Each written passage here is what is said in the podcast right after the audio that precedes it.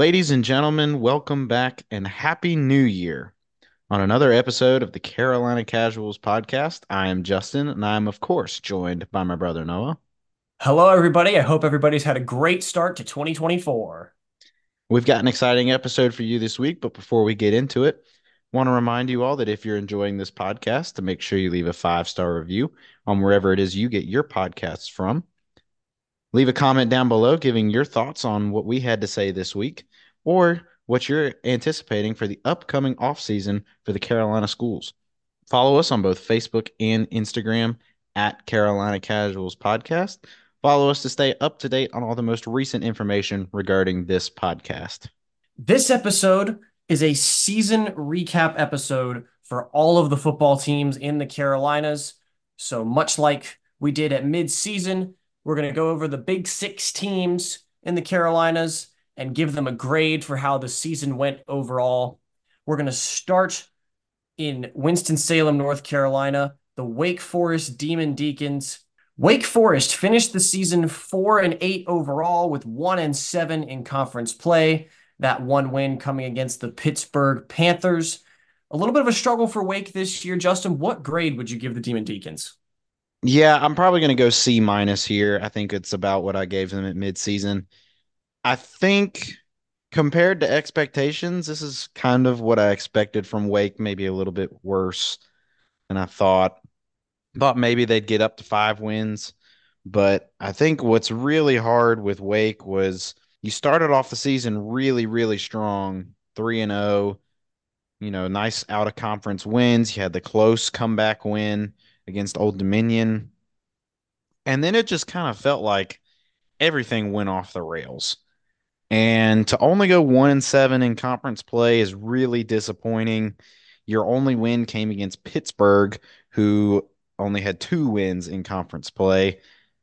So while it's not necessarily much different from what I expected from Wake this year, that doesn't make it good. I mean, you don't ever want to be stuck at four and eight.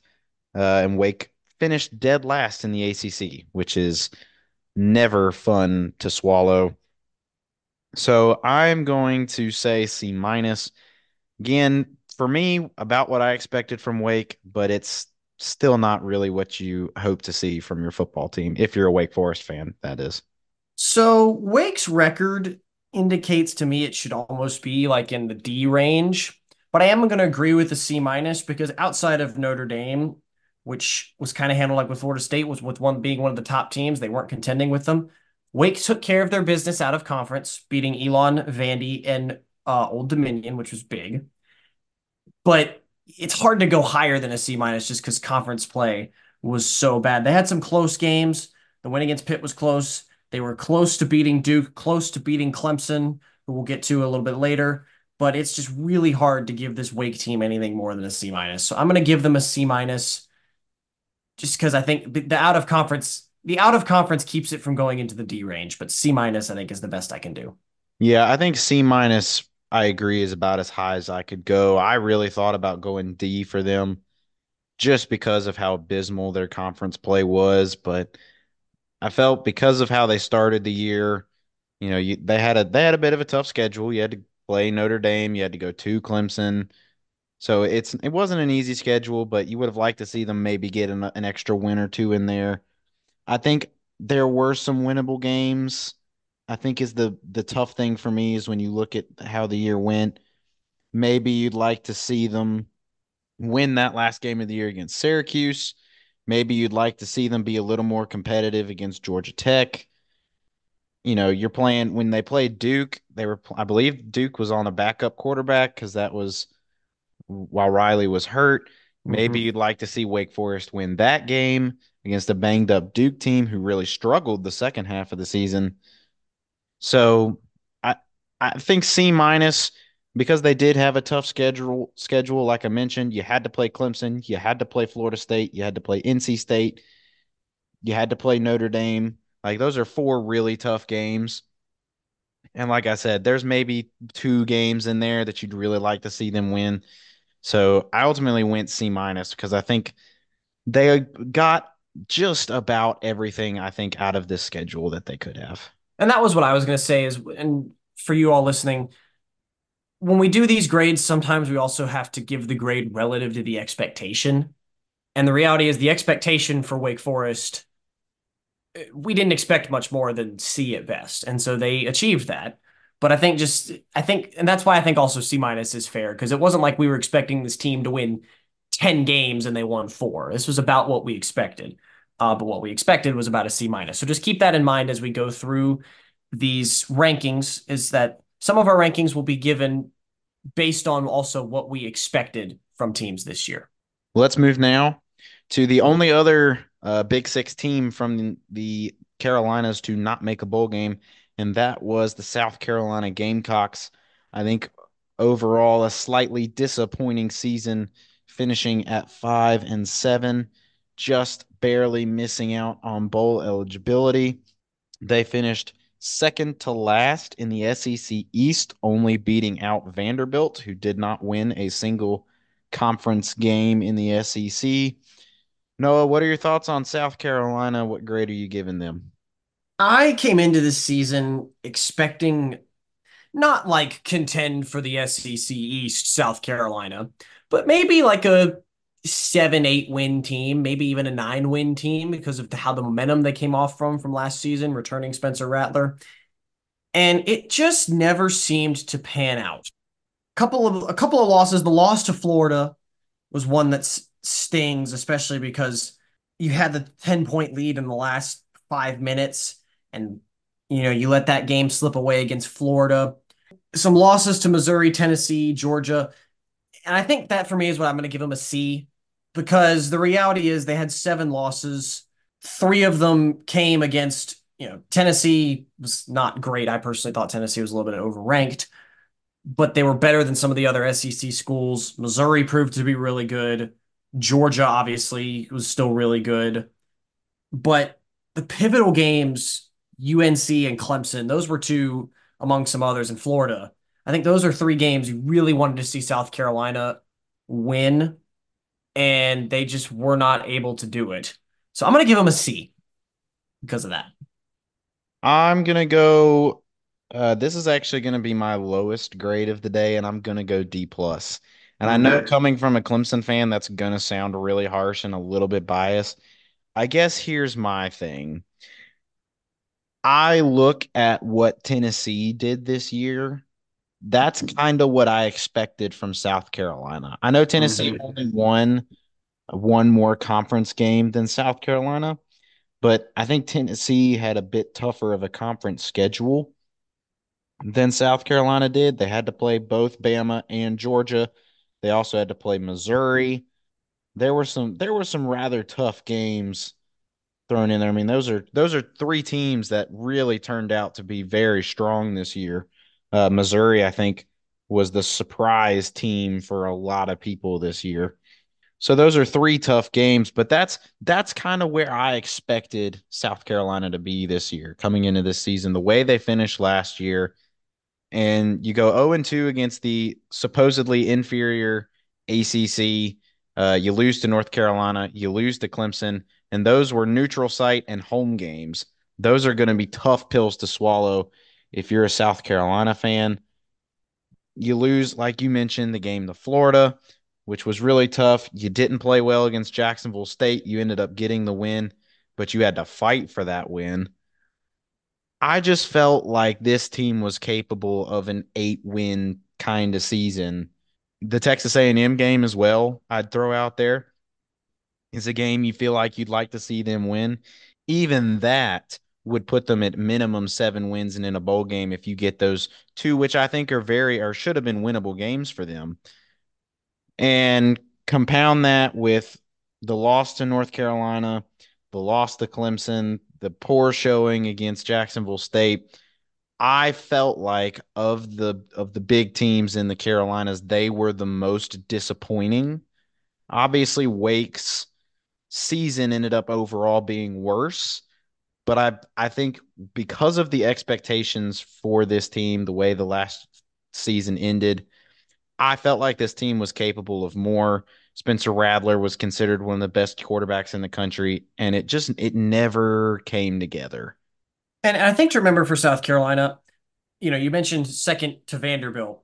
Let's, I'll, I'll contextualize that a little bit for those that don't know.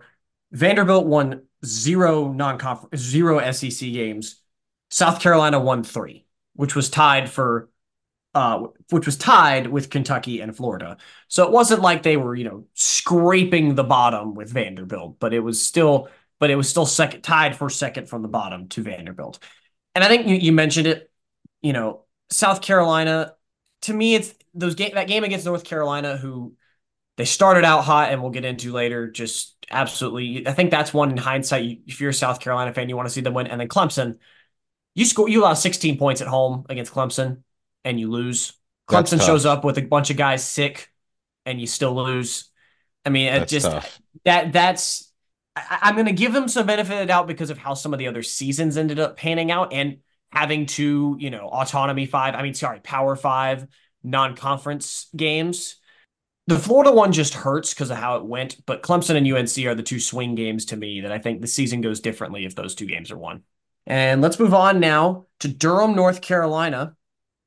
The Duke Blue Devils finishing the season with a win in the 76 Birmingham Bowl, 17 to 10 over Troy to move to 8 and 5 on the year, including 4 and 4 in the ACC, which was tied with the likes of North Carolina and Clemson.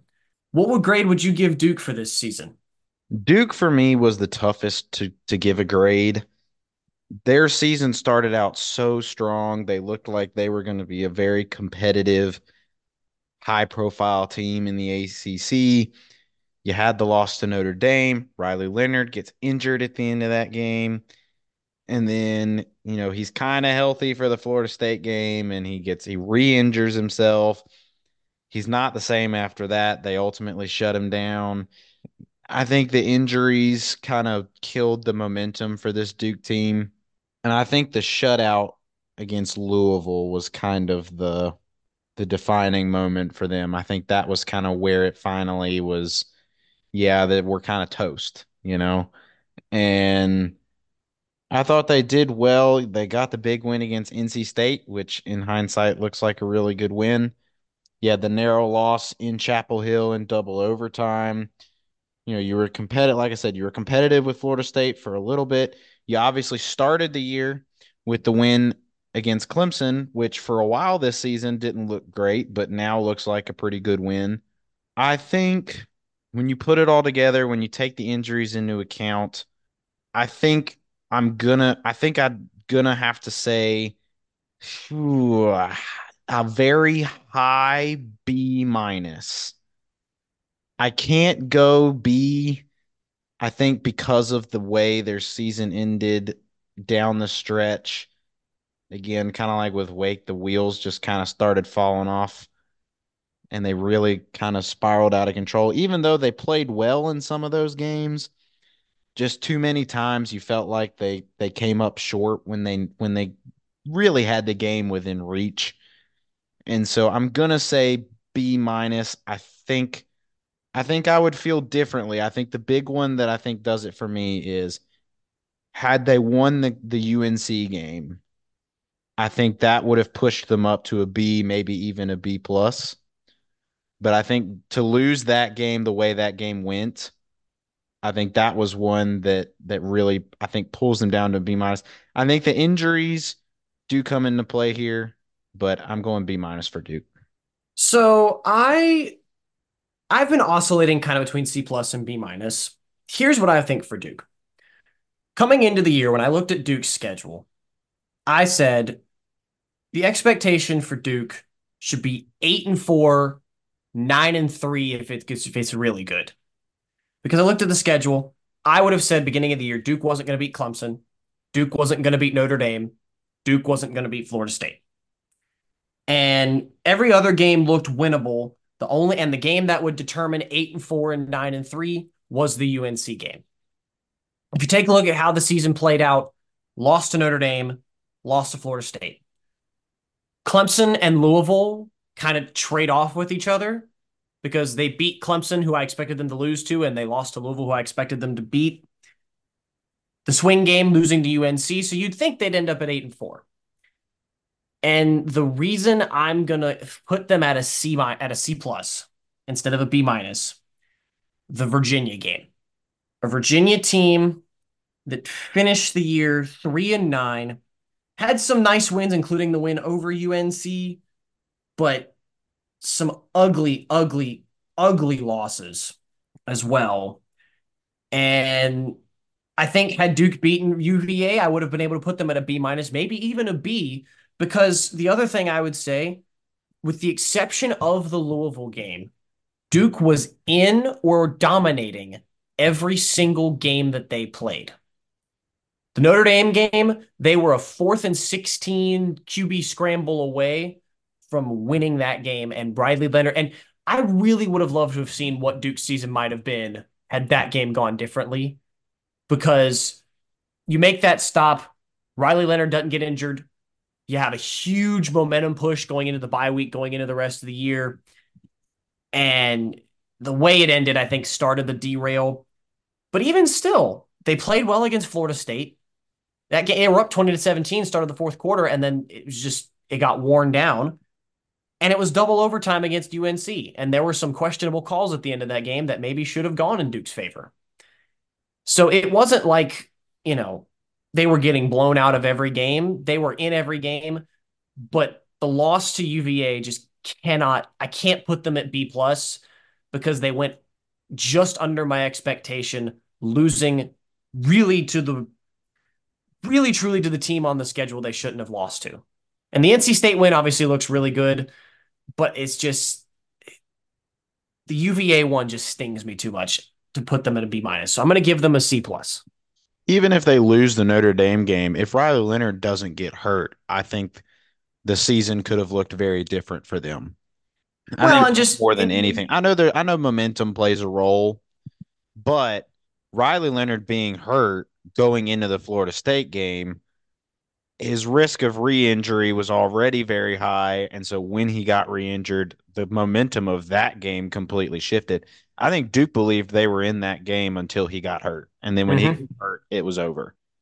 Well, and and I think the only reason I said the Notre Dame game is it's less that they lost. Like had Notre Dame come out and won 28-7, it would have been different. But because it was such a gut-wrenching loss and then to have your guy go out tragically at the end of that game, I I would have loved to have seen what might have happened had that all gone differently. But like I said, I think Duke Duke had a good season. They almost achieved the expectations, came really close so often, but I, just, I couldn't put it at. I had. I think C plus, C plus is the grade I'm going to give. Let's move now to their in-state rival, North Carolina Tar Heels, who finish the season with a record overall of eight and five after their bowl game, in which they picked up a loss to West Virginia to close out the season in the Duke's Mayo Bowl. North Carolina at one point was ranked as high as 10th in the country this season, which was the uh, joint, I believe, third or fourth highest ranked ACC team this year. Obviously, Clemson started the year in the top 10. Florida State has finished the season in the top 10. Louisville was up at ninth or 10th late in the season. But then North Carolina picked up that loss to Virginia. And from that point on, proceeded to only win two more games the rest of the year after the Virginia loss. So, Noah, how do you grade this up and down season from the Drake Maye led Tar Heels? I'm going to give it a C. And the reason I'm going to give it a C is because the ups were great. You know, you you beat you beat Miami at home. You have those close games against App and Duke at home. But the lows for UNC were very, very, very, very low. And this was a team that you and I at preseason, if I remember correctly, were expecting to contend for the ACC championship. And it looked and it looked like in mid-October that that was what was going to happen losing back to back weeks to Virginia, you know, I punished Duke for it. I got to punish UNC for that, especially since that one was at home. And then the next week to follow that up, losing to Georgia Tech and letting Georgia Tech, I'm pretty sure, even come back in that game. Going up 10 with 11 minutes left in the fourth quarter and losing that. I think I got to give it a C. And the reason it's below Duke is because of the, again, the expectation I had for UNC and then for it to just fall flat. Because after the Miami win, it was lost to UVA, lost to Georgia Tech, win against Campbell, a double overtime win against Duke, losing by 11 at Clemson, and then losing by 19 at NC State. And I'm fairly certain that was a game. Yeah, that was a game that wasn't even as close as the score indicated. It was 33 to 7 in the in the third quarter. So I think because of the expectations, I give UNC a C for this season. I'm not gonna lie, that's I think that's a little bit harsh. Um, when I look at UNC season, obviously they started the year really strong. We on this podcast had the discussion after their win against Miami as to if we felt like UNC had a shot at the playoffs. I think when I look at this schedule, I think there are really there are two bad losses. I think the loss at home to Virginia and then the loss at Georgia Tech. I think we I think those are considered bad losses. Their other three losses on the year were at Clemson, which is a notoriously difficult place to play. I mean, Clemson this season only lost one game at home, and that was an overtime loss to Florida State, who ended up being a team vying for a national championship spot. You lose at NC State, who ended up believe who ended up being the team that we thought UNC would be and competing for a chance to play in the ACC championship and then a bowl game lost to West Virginia where you didn't have half the starters on offense playing. So I'm actually going to be a little more lenient than you were towards them. I think you have to consider those two losses. I think those are very bad losses for them. But I think I can't put them any lower than Duke because they did ultimately, I think, have a better season than Duke. I know their expect- expectations were competing for a championship, but I but Duke's expectations were, you know, maybe eight or nine wins. They finished with seven wins in the regular season. UNC's were probably like 10 wins and they finished with eight. So that automatically for me puts them in the B to B minus territory. And I'm going to go slightly better than Duke. I am going to go with a B, if for no other reason than the way they played in the first half of the season. They they looked un, unbelievable. The two bad losses are really bad. I think they're a very low B not quite a B minus. I think I have to put them slightly above Duke, but not quite the season I think we thought it would shape out to be the way it started. But I think they, I think you can still hang your hat if you're UNC. Still ended up not being too bad of a year for them. And I think I will say uh, that is a fair point, not putting them any lower than Duke. So I will actually, hearing that, I'll put them at C plus. But I think the reason I have a hard time putting them above Duke is it goes kind of go, goes back to that. You know, UNC, especially end of the year, had some games that they really kind of felt like got dominated in. Duke had the one, but everything else they were everything else they were either in control or it was a close game. And I think you talked about the expectations we had. That to me is why I put them in the C range. Is because we had in mid-season we were we were talking could they make the playoff? And they didn't just fall out of playoff contention. They fell way down and with just some losses they should not have had and again getting dominated at the end of the year.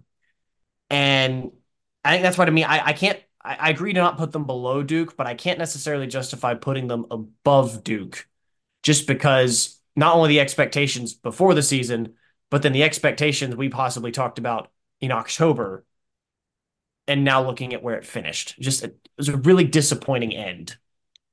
I would say they got dominated in one game. I think the NC State game was domination, but at that point UNC had nothing to play for other than, you know, personal pride, but I don't think the NC State game matters as much to them as it does to NC State. I mean, the Clemson game was competitive for a good while.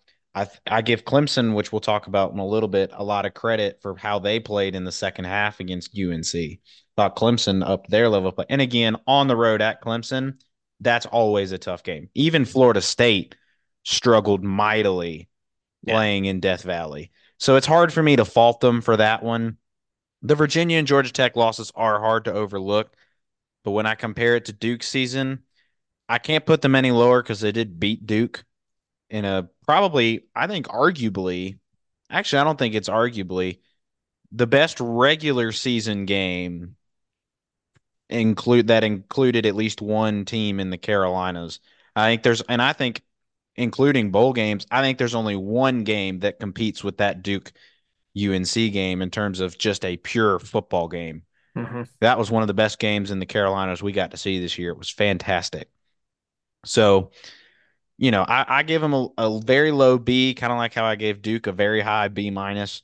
Um, but yeah, I, I can understand your point. Let's move on now to the team in Raleigh, the NC State Wolfpack, finishing the season at nine and four following a Pop Tarts Bowl loss to Kansas State. NC State, one of two Carolina teams to finish ranked in the final AP poll, finishing at 21st. Justin, kind of a surprise from NC State this year. What grade would you give them? I got to give them, again, another kind of tough team because, as I said at the start of the year, Dave Doeren is very good at getting you at least seven to eight wins every year. NC State always seems to end off in that area. I think the not the ninth win this year was was nice to see. I think they played really well, especially in the second half of the season. Yeah, I were very critical of them early, particularly on offense. They benched Brennan Armstrong for the backup, and he played great. And then he benched himself and transferred. So Brennan Armstrong came back in and started playing great. And so it was kind of a weird season for NC State, when you look at everything that happened, you would look at it and say there's no way that they were nine and three, but they were nine and three, and their only three losses. The Duke game, which I think is one they would like to have back. Uh, Duke was still ranked at that point, but again, they didn't have Riley Leonard. They were playing, they were playing Belin, who threw 12 passes and completed four of them. Yeah. If yeah. you're NC State, that's a game you would really like to win. You lose or you beat Clemson, which is a good win. You beat UNC, which is a good win. You had the early loss to Notre Dame, which not a bad loss, and then a loss to Louisville, not a bad loss. I mean, quite frankly, NC State, outside of maybe that Duke game, I think you could arguably say they won every game that they should have won and then lost the two that they should have lost with the way the year played out. So for me, I I'm gonna go A minus. I think for NC State, I think they had a, a really good year. Obviously, the bowl game was a bit of a sour ending. But I think they were very good this year, and especially the second half of the season.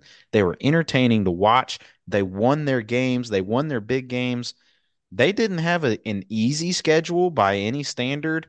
I mean, they had to play Duke, who was ranked at one point, Clemson, who was ranked, North Carolina, who was ranked, Notre Dame, who was ranked, Louisville, who finished ranked, Miami was ranked at one point. Like that's six teams that at some point this year were in the top 25 in the country. I got to hand it to them. And I, they went four and two in those games, for three and three in those games, like I said. So I think the the one loss that you would like to see them maybe, you know, that, that you would look at and say they should have won that game is the Duke game. I'm going to go A minus. I think they had a very good season for maybe what we expected of them. Oh, this one's third, third in the ACC as well. I should mention. Yeah, they were they were right there competing for the chance to play in an ACC championship.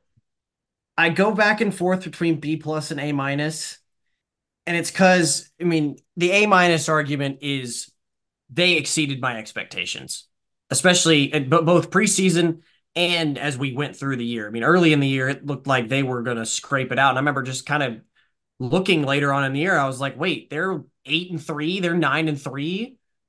How how are they doing this? And I know I was very high on their defense. And for me, I'm going to give them credit for getting better as the year went on and finishing the season strong. The counter argument to that is again, the good was really good, but the bad was bad. I mean, you I mean the Notre Dame, it was a rainy day, it was all that, but I mean 45 to 24 early in the season, blowout game a blow is a blowout game. Scoring 10 points against Louisville when they only scored 13. I think that's one if you're NC State, you'd really like to have come away with that one. And then the loss to Duke. The loss the the well, the loss to Duke without Riley Leonard, as you said, with the quarterback who it wasn't like the quarterback, the backup came out and threw for 300 yards. It was, it was probably their worst game of the year. And then finishing it up with the, I, I really thought they were gonna with you know Kansas State's quarterback transferring. I really thought they were gonna put on a good showing in the Pop Tarts Bowl, and it just couldn't quite materialize all the way through. I mean, they kept it close for a while. They were able to cut it to two, and it was kind of a two point game for much of the fourth quarter. So I'm to give them a high B plus with the possibility of a low A minus. And it's really truly just for me, it's the they exceeded my expectations and the highs were great, but the lows were just ugly. But I think I settle somewhere at a really, really high B plus. Yeah, I guess what I would say is, you know, when we talk about the lows being ugly, right? Like UNC's and and Duke's lows were ugly for me, the reason why they got into the A was I don't blame them for the Notre Dame loss. That's that's a tough game. With with how Louisville ended up, I mean Louisville ended up finishing second in the ACC, just above NC State.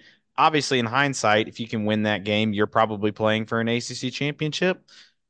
But in, I mean, again, Louisville was great this year, so it's hard to fault them for that. I think really it was the one low against Duke. I, I don't put a ton of stock always in bowl game results. Bowl games can be so volatile and you never know what's going to happen. I definitely think losing that game hurts a little bit.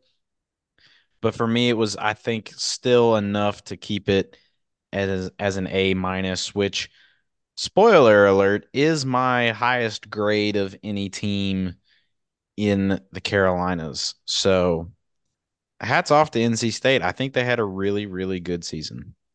And and I I would be willing to give them an A minus, but even with Duke and Car even with Duke and NC State or Duke and Carolina, excuse me, they're the games that they lost. I mean, they had each of them kind of had their one bad game. The games that they lost were not as close. Two of NC State's losses were blowouts.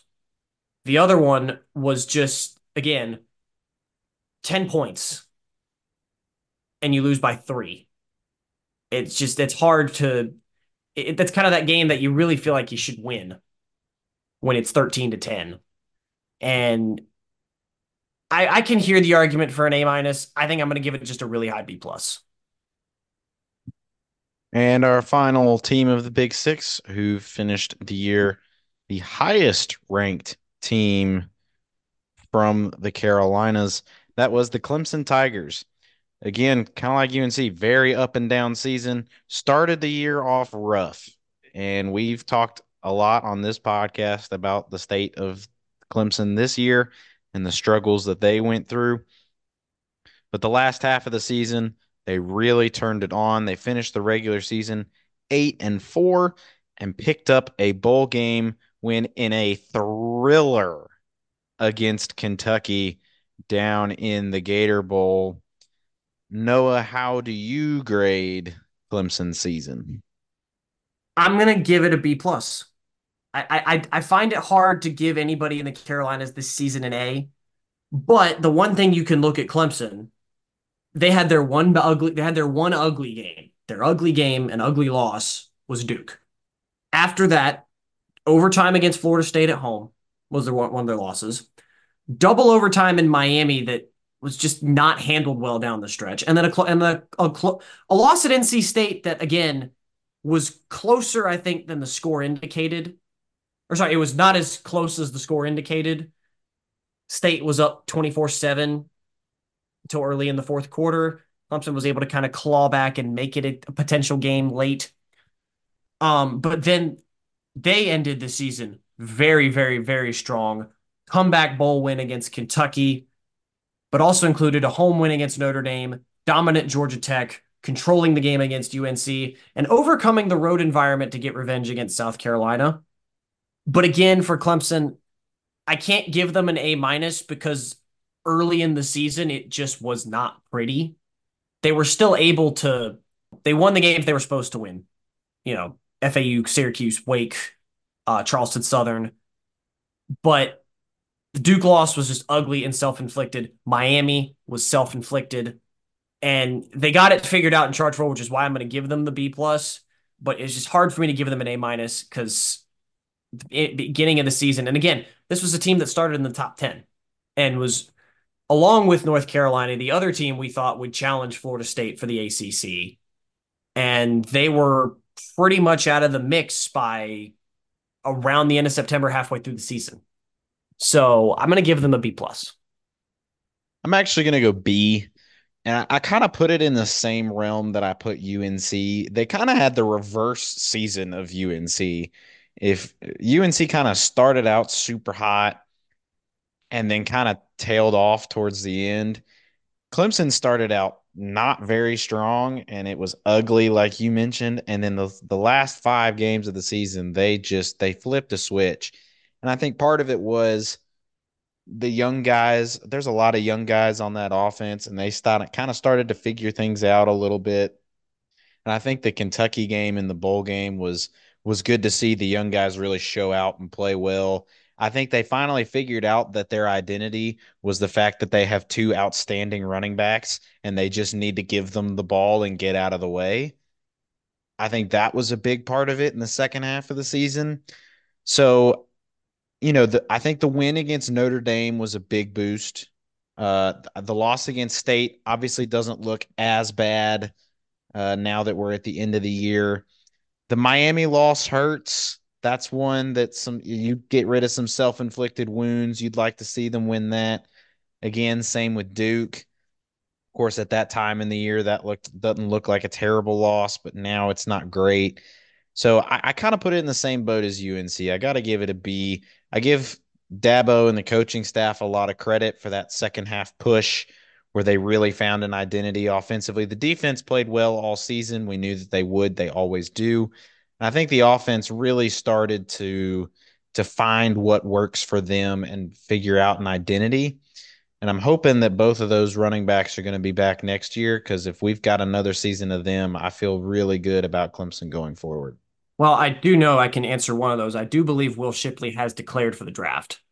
That so, doesn't surprise me. I, I figured not, he would. I hadn't seen anything on it for certain, but I think, I think that was that was what I had seen. Mafah, I have not seen anything on, but Mafah, I think, is a little bit younger, so I think he may be back for another year. I hope he is because he was sensational this year. Shipley, you know, we hate to see him go, but I think he'll have a decent career in the NFL. He'll probably be what fourth round pick. You think maybe somewhere in there. So, and you, you talked about Miami and the self inflicted. I'll throw something else in that game. Clemson had a ten point lead. Yeah facing a backup quarterback and lost.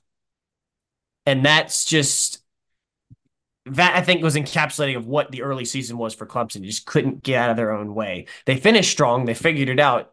You wonder what maybe happens if Tyler from Spartanburg doesn't call. But you know, I, I I think the season no, it wasn't a 10 win season. No, it was not the ACC championship contending season, but still a good season with a strong finish for the Clemson Tigers. Real quick before we jump to the NFL, want to go ahead and ask you, Noah, real quick. Outside of the Big Six, I feel like I know what your answer is going to be here. Outside of the Big Six, what team were you most impressed with this season? I mean, look, for me, I'm going to give some love to my school. I'm going to give some love to Furman. They achieved their expectations. We had so much coming back. I knew it would be I knew it would be a really good year and it and it was. a 10 and 2 regular season. South Carolina, a game that, you know, it was close for the most of the first half, and then South Carolina's talent overwhelmed. The Wofford loss stings, but we went and we competed in the playoffs, gave a memorable moment. No, we weren't going to win the national championship because South Dakota State exists. But I think Furman had a really impressive season. I'll go ahead and shout out somebody else as well. I think Appalachian State season needs to be I was I about. was I was gonna say App State. I, I think Furman deserves a lot of credit for the season they had. I think just based on team success, I think they probably had the best season of anybody in the Carolinas, obviously at the FCS level. App State probably has what might be one of the better wins of all the teams going to JMU and picking up the big win on the road there for college game day. That was a big time win for them. And then obviously, you know, they fell short in the Sun Belt Championship to Troy against a very good Troy team, but then turned around and had Miami of Ohio in their bowl game and managed to pick up a win in the maybe some of the worst conditions a football game has ever been played in. Yeah. So, you know, I think I think both of those teams I think deserve some some good shouts. And, you know, we'll give honorable mention as well. Coastal Carolina had a very solid season. I don't think better than either of the two we've mentioned, but a good season for them nonetheless, played in a bowl game. But yeah, App and Furman for me outside of the Big 6, I think were the big big winners this year. I'll go ahead and shout out another Southern Conference school. Western Carolina with a solid year going uh, seven and four in Southern Conference play and had a chance to potentially contend for the Southern Conference championship, ultimately not being able to overcome Furman and a couple of other losses in there. But they had a really strong season as well. Well, let's move on now to our final segment as we review what might be arguably the worst season in franchise history for the mm-hmm. Carolina Panthers. It was ugly from the start and didn't get better. Their final record on the year was 2 and 15. Head coach got fired partway through the season. Now that we have reached the end, this week the general manager, Scott Fitterer, was fired. So a clean house from David Tepper, who had his own problems this year.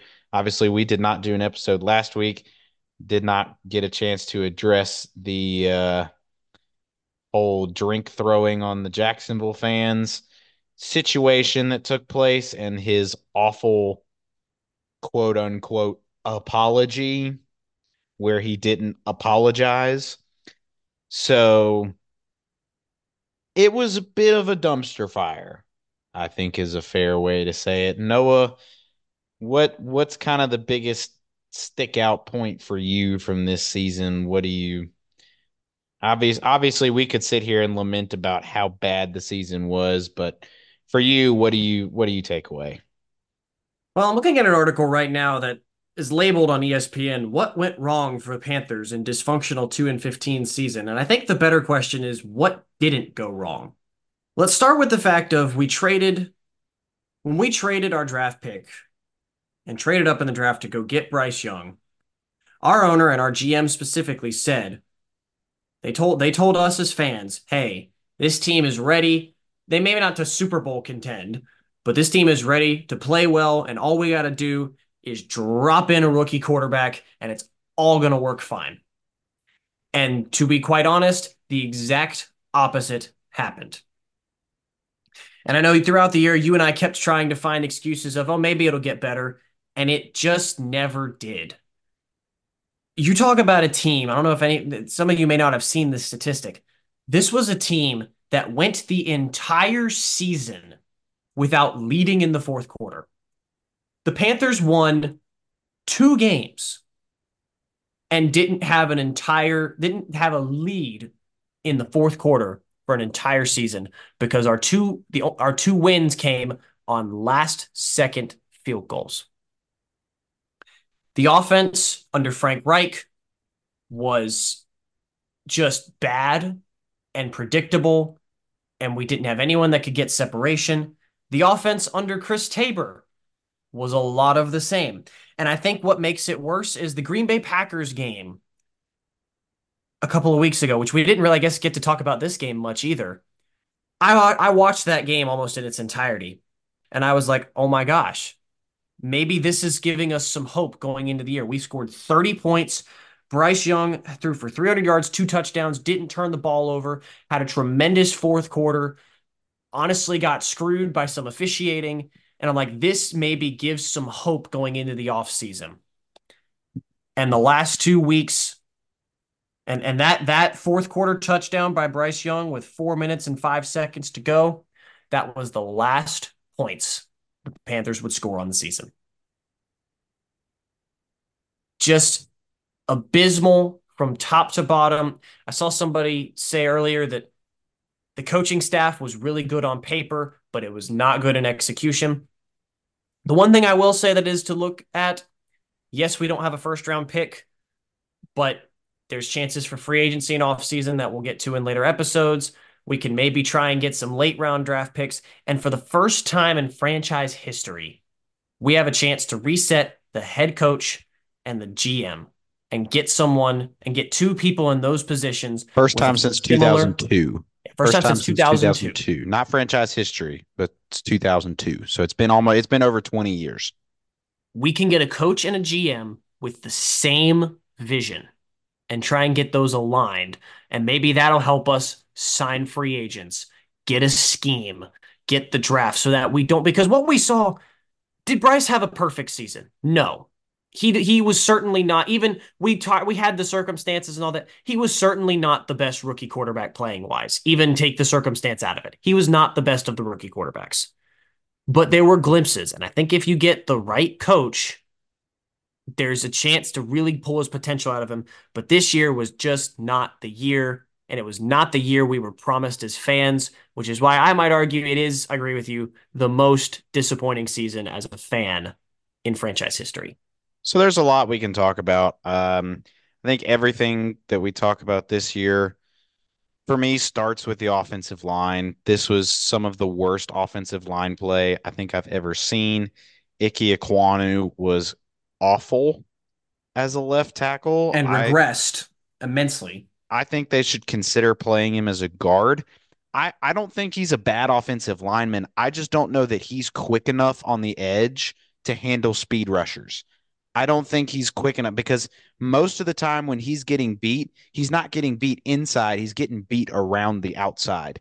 And I think it's guys are quick enough to be able to get around him. I think at guard, he'd be a lot better. The left tackle this year was awful. Bryce was the second most sacked quarterback as a rookie ever, only behind David Carr. Obviously, not all of that is on the offensive line, but the number of times that I saw Bryce get to the back end of his drop and have to duck for cover because somebody had just come free was too many times than I can than I can count. It was not good. We've talked about wide receiver play on on this podcast quite a bit and how it was not good enough. I give Adam Thielen a lot of credit, had a good season. A lot of guys dropping passes, a lot of guys that weren't getting open. Give the defense a lot of credit. I mean, they were number one against the pass this year. Not a lot of people know that. The def- our defense allowed the fewest pass yards per game of any team in the NFL this year, coming in at about 187 which is quite something. So give them a lot of credit. They played well. And like I, I like you said, what was beautiful about this season was when the offensive line gave Bryce a chance, Bryce won us games. The problem was there were more there were way too many times that the offensive line was not giving Bryce chances. But the the three best games that our offensive line had were the Texans, which was a win, the Falcons, which was a win, and the Packers, which probably should have been a win. And quite frankly, Bryce Young is about half a second away from winning that game. If that, if, you know, if, if Thielen runs that route maybe five yards shorter and give Eddy a chance at a long field goal, Bryce might be able to win that game in overtime because he was unbelievable in that game. But for me, the Tampa Bay game at the end of the year summed up the season with you know, we make good things happen and then we just somebody does something stupid and it goes away. So I think there's a lot that's going to be talked about. I think it starts at ownership. I think there needs to be a priority on Bryce Young, not on David Tepper. And I think if that happens, I like our chances for next year. I think the coaching hire will be very indicative of that, which brings me to ask you, Noah, who is your favorite candidate for head coach? If I can be honest, it'd be one of two. And I'm going to go with Ben Johnson. The alliance, the offensive coordinator for the Detroit Lions, Ben Johnson. The other one, honestly, might even be Commanders offensive coordinator Eric Bieniemy. The reason and the reason I'm putting those two guys in, the one thing I saw Ben Johnson and even Eric Bieniemy do this year, they were able to find ways to get the best out of quarterbacks that aren't elite and find out what they can do to put their quarterback in the best position. Obviously, Eric Bieniemy worked with Patrick Mahomes, but what we're seeing this year is maybe the Chiefs needed Eric Bieniemy and Patrick Mahomes needed Eric Bieniemy and how much he meant because that team has certainly not been as, you know, free flowing as it is. And he was able to make Eric Bieniemy's offense with Sam Howell. At one point, Sam Howell was leading league in passing yards and was top five for a while. It kind of fell off at the end, but he's been such a good OC for so long.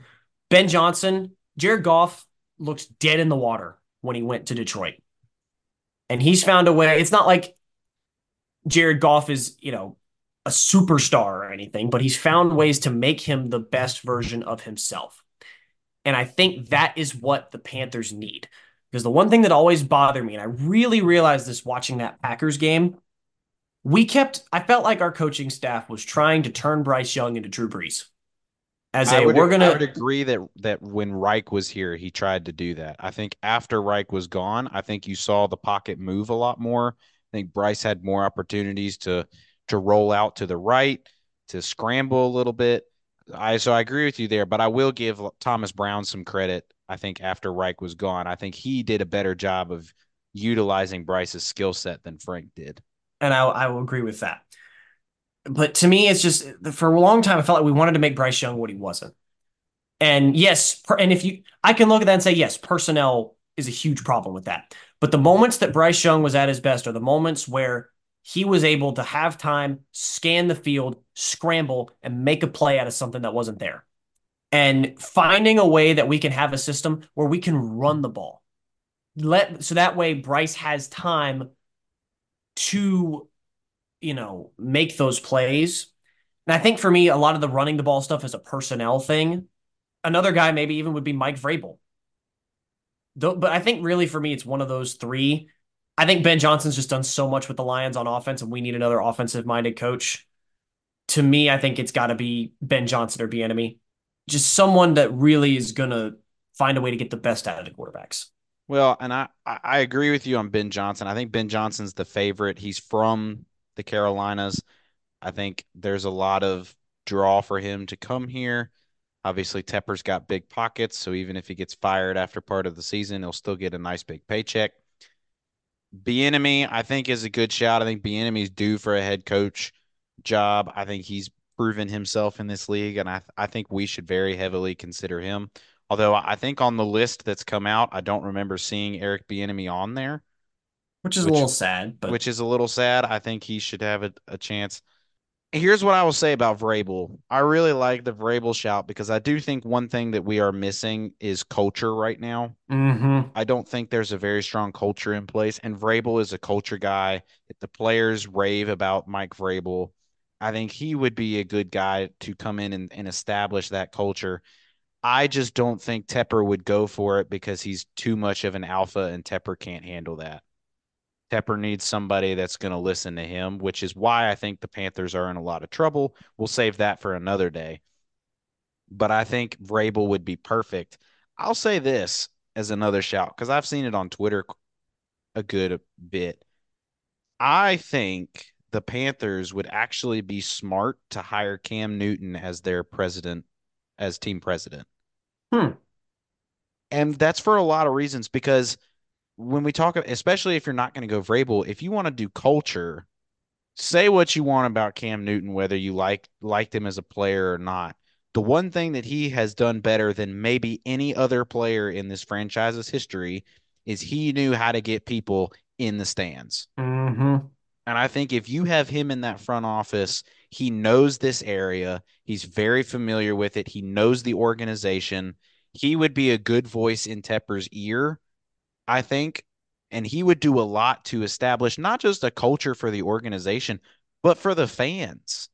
And I think he would help bring a lot of fans back into the environment. I know that's completely separate from what we were talking about, but I think they I think it should be considered. I think he would be a really good fit for that kind of role to help helping establish a culture within the organization. And and he's really advocating himself for it. And I think having him just in that building, not just for the fans, but for the players, because the players, a lot of players love Cam. Mm-hmm. And I think that would be a good culture thing just to even have him back in the building. But more um, importantly, this is that would be a role where he can contribute, but it wouldn't be a distraction. Right. Right. Because if Cam comes and signs as a quarterback, like that becomes a distraction for the team because that's always going to be talked about, right? Cam Newton sitting by, back there behind him, but he can be in that building. He can help Bryce Young, and and he can build a culture. And I think it would be a really good thing for the organization to at least consider right? I, I, would that would be a move that I would support greatly. I think he would really do a good job of helping establish a culture for the players, for the ownership, and for the fans that everybody can get behind and get involved and help try to bring this team back to what it was in his prime of his career when we were, you know, competing for a Super Bowl. Well, now that we've had our closing discussion, we would encourage you all. What are your thoughts on the the Panthers head coaching search? Who do you want to see? We'll have a poll down in the comment section of this podcast. Make sure to go ahead and give your answer. We'll have a couple of options listed, but if there if you pick other, if you think somebody else out there would be a good one, leave a comment down below. Tell us who you think should be the Panthers next head coach. Finally, before we close, want to go ahead and let you all know that we have reached the end of the football season in the Carolinas. It's been a great season. We have enjoyed following all of these schools and and pro teams throughout the year. We are going to be taking a break for a little while and slowing down our upload rate. So we will probably be moving to more of a once a month upload schedule through the off season while stuff is less frequently going on. We'll keep you updated in February once the coaching search comes to a conclusion, as well as some news with recruiting with our college schools. March, we'll have our free agency cycle and the conclusion of recruiting, as well as then when we get into April with the NFL draft with the Carolina Panthers.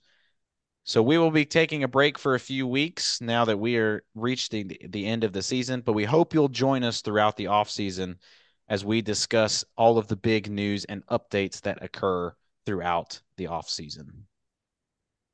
Thank you so much for tuning in this week. If you enjoyed, make sure to leave a five star review on wherever it is you get your podcast from. Make sure to leave a comment down below telling us your thoughts on the episode or answering our poll. What coaches do you think the Panthers should consider for hiring? Follow us on both Facebook and Instagram at Carolina Casuals Podcast. Follow us to stay up to date on all the most recent information regarding this podcast. Well, thanks again so much for listening, and we will see you soon. But we are signing off from this football season in the Carolinas. I am Justin, and he is Noah, and we will see you all in a few weeks to update you on all the most recent news of football in the Carolinas. Have a great one, everyone.